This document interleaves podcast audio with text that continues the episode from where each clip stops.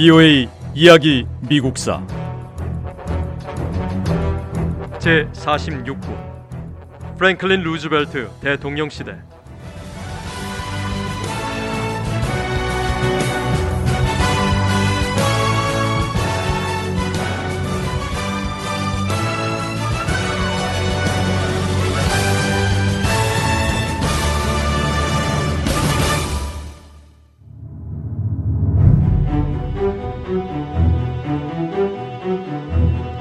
연합군이 유럽에서 독일군과 싸우던 1944년 같은 시기, 소련이 동쪽에서 독일을 공격하고 있었습니다. 소련군은 독일군이 점령했던 자국 내 도시와 농장을 차례차례 되찾았습니다.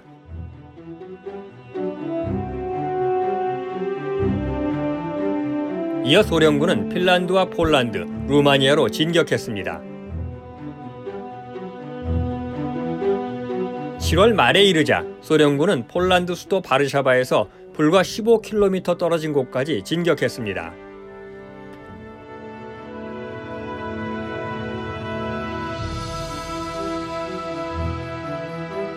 소련군이 폴란드 수도 바르샤바 인근까지 진격한 뒤에 벌어진 상황은 전쟁 역사에서 가장 끔찍한 사건 가운데 하나입니다.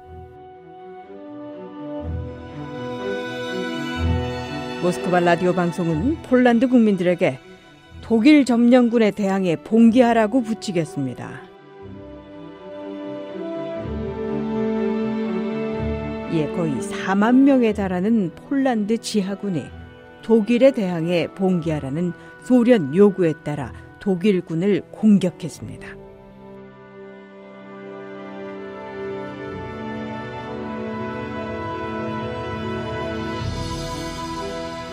만약 이때 소련군이 폴란드군을 도와 같이 싸웠다면 바르샤바 시민들은 독일 점령군을 물리칠 수도 있었을 겁니다.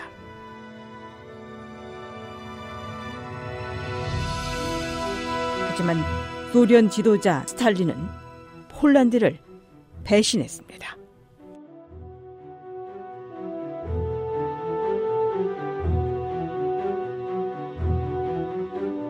스탈린은 폴란드 지하군 가운데 상당수가 독일을 반대하는 것 못지않게 공산주의도 반대한다는 것을 알고 있었습니다.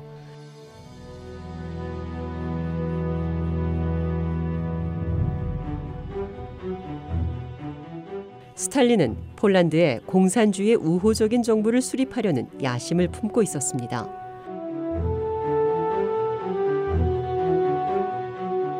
소련 지도자 스탈린은 공산주의를 반대하는 지하군 세력이 모스크바에 충성하는 정부를 폴란드에 세우려는 본인의 노력을 방해할 것을 우려했습니다.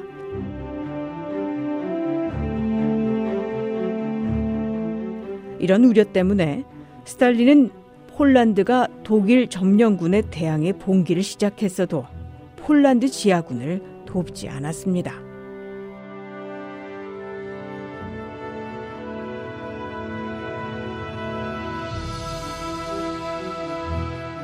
스탈린은 소련군을 바르샤바 외곽에 주둔시켰습니다.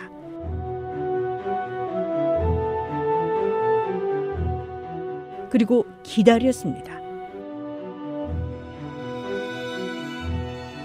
독일군과 폴란드군이 피를 흘리며 서로 죽이는 동안 스탈린은 소련군을 움직이지 않고 기다렸습니다.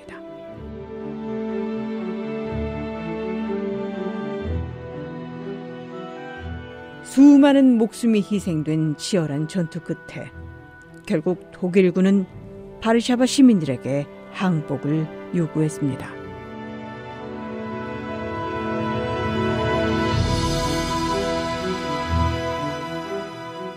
이 전투의 진정한 승자는 소련이었습니다.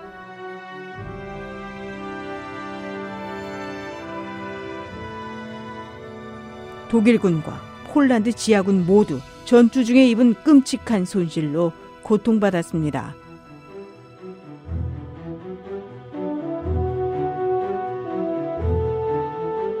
하지만 소련군은 폴란드 공산주의자들 도움으로 손쉽게 바르샤바를 점령했습니다.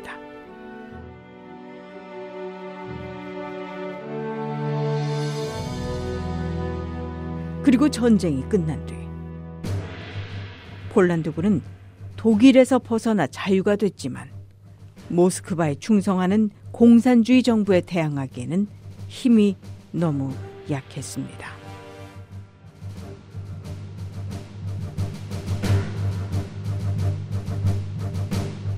독일 총통 아돌프 히틀러는 심각한 문제에 직면했습니다.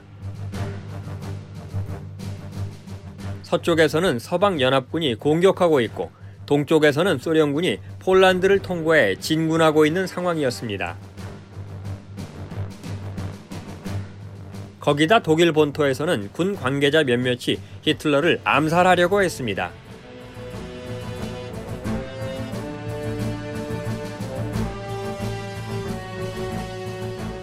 히틀러는 회의실에서 폭탄이 터졌을 때 간신히 목숨을 건졌습니다.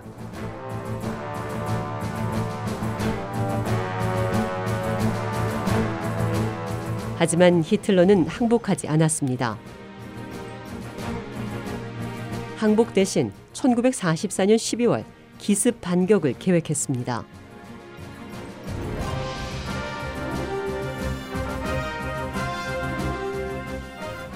히틀러는 아르덴 숲을 조용히 돌파해 연합군 중심을 공격하라고 명령했습니다.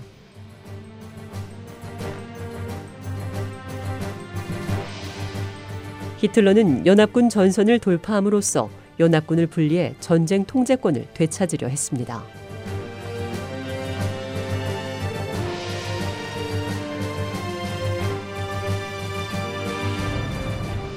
독일군은 최근 계속된 다른 전투로 지칠 대로 지친 미군을 공격했습니다.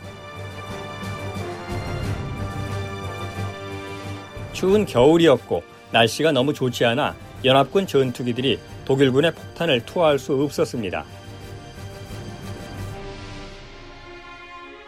이런 상황에서 독일군은 재빨리 전선을 통과해 미군을 공격했습니다.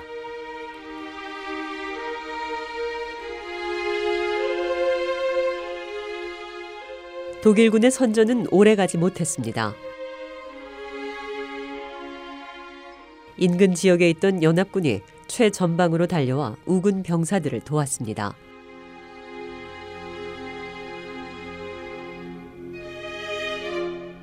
그리고 날씨가 좋아지자 연합군 전투기들도 독일군을 공격하기 시작했습니다.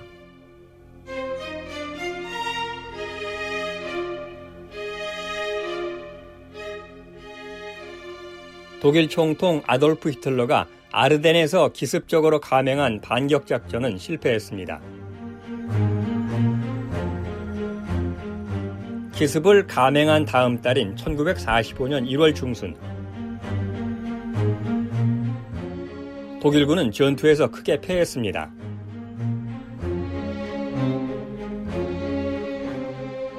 독일군은 이 전투에서 병력 10만 명 이상과 많은 군사 장비를 잃었습니다.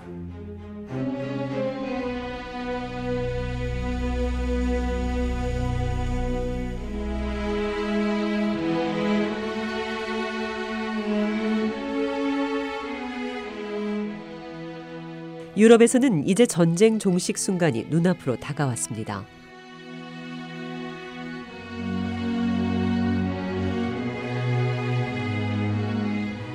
(1945년 2월) 말에 이르자 독일군은 라인강을 건너 후퇴할 수밖에 없었습니다.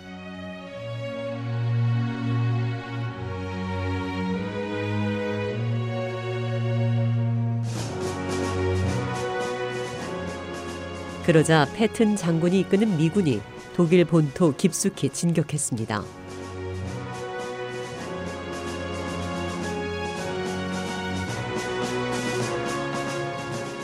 같은 시기 동쪽에서는 소련군이 독일 수도 베를린을 향해 진군하고 있었습니다.